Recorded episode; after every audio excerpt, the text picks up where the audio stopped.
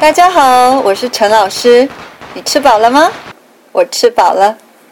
今天我要给你们说一个中国新年的故事。今天的内容适合中文程度中级的学生。在说故事以前，我们先来学学几个生词。第一个生词，怪兽。怪兽，怪兽是一个名词。是一种很可怕的动物，它呢也可能不一定是动物，但是样子特别可怕，像日本的哥吉拉，或是美国的金刚，都是怪兽。第二个生词，农历，农历，农历是一个名词，华人有两个新年。一个跟西方人一样是国历的一月一号，第二个是农历的一月一号，也就是中国新年。农历没有十二月三十一号，所以农历的十二月三十号是一年的最后一天，除夕。除夕的晚上，全家人要一起吃饭。农历的一月。常常是国历的二月，很多华人的节日都是用农历来看的。第三个生词，报仇。报仇。如果你打我，那么我也一定要打你，这就是报仇。如果你踢我的狗，那么我也要踢你。这就是我替我的狗报仇。第四个生词，发抖。发抖，发抖是一个动词。很冷、很紧张或是很害怕的时候，你的手或身体会一直不停的动，没办法停，这就是发抖。第五个生词，逃。逃，逃是一个动词。如果现在有一只怪兽要吃你，你一定会很快的跑走，这就是逃。小偷看到警察来了，也会很快的逃走。第六个生词，神仙，神仙，神仙是一个名词。神仙就是住在天上的神，听说他们常常到人的世界来帮助人。第七个生词贴春联，贴春联，贴是一个动词，比如说寄信的时候，你得贴邮票。比如说有一家很有名的公司叫 3M。他们有一种特别的纸可以贴很多次。那么春联是什么呢？春联就是一种红色的纸上面有字。在中国新年的时候啊我们把春联贴在门上。春联上的字总是跟新年有关系比如像幸福的福春天的春第八个生词，放鞭炮。放鞭炮，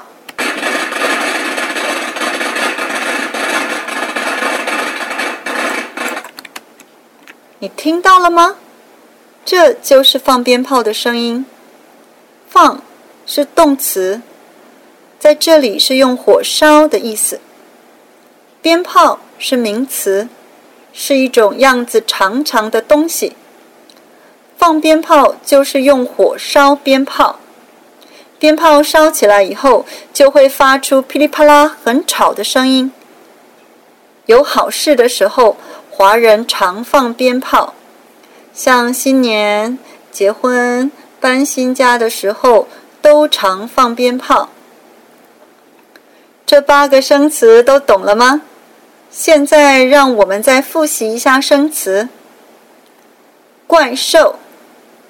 怪兽，农历，农历，报仇，报仇，发抖，发抖，逃，逃，神仙，神仙，贴春联，贴春联，放鞭炮，放鞭炮。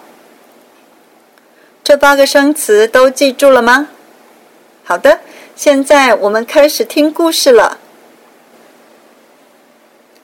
很久很久以前，中国人并不喜欢过新年，因为年其实是一只非常可怕的怪兽，大家都叫它年兽。在每年农历十二月三十号除夕的晚上。它会从海里爬出来找东西吃，因为年兽已经在海里睡觉睡了一年了，肚子非常饿，所以啊，只要看到什么活着的东西，都会吃下肚子里去。这一天，农历十二月三十号又到了，一大早，大家忙着往山里面跑。就是希望年兽来的时候，不要被它吃了。可是王家的老太太不愿意离开。李先生问他：“王太太啊，你不怕吗？快跟我们走吧。”王太太回答：“我不走。去年我的儿子被年兽吃了，今年……”看看是年兽吃了我，还是我杀了他，替我的儿子报仇。不管李先生怎么说，王太太还是不愿意走，因此李先生只好带着全家赶快往山里面去了。时间越来越晚，海边刮起了又大又强的风。年兽就快要醒过来了。王太太在家里等着，准备好好的和年兽打一架。忽然，一阵敲门声响起。王太太心想：太奇怪了，这个时候谁会来找我啊？王太太走过去开了门。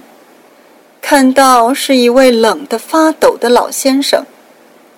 老先生说：“这位太太，我又冷又饿，能不能请你给我一点吃的东西啊？”王太太马上请这位先生进屋子里坐下，不但给他温暖的衣服穿上。还给他做了一顿饭菜。吃饱的老先生开心的谢谢王太太，并且问他：“这位太太呀，这里怎么只有你一个人呢？其他人呢？”王太太把自己的情况说给了老先生听，并且叫老先生也快点逃到山上去。没想到老先生听了以后哈哈大笑，并且说：“年兽有什么可怕的？我教你一个办法，你呀去找一些竹子，还有红色的纸来。”王太太虽然不相信他，可是还是把竹子跟红纸拿来了。只见老先生把红色的纸贴在门上。并且告诉王太太，年兽来的时候，记得马上烧竹子。到了半夜，年兽一步一步慢慢的爬到陆地上来了，一家一家的找东西吃。饿得不得了的年兽发现什么东西都没有了，气得不得了。没过多久，年兽来到了王太太家门口。王太太马上烧起了竹子，竹子被烧得噼里啪啦响。忽然，年兽痛得大叫：“那个红色的东西是什么？看得我的眼睛好疼啊！这是什么声音啊？我的耳朵快受不了了。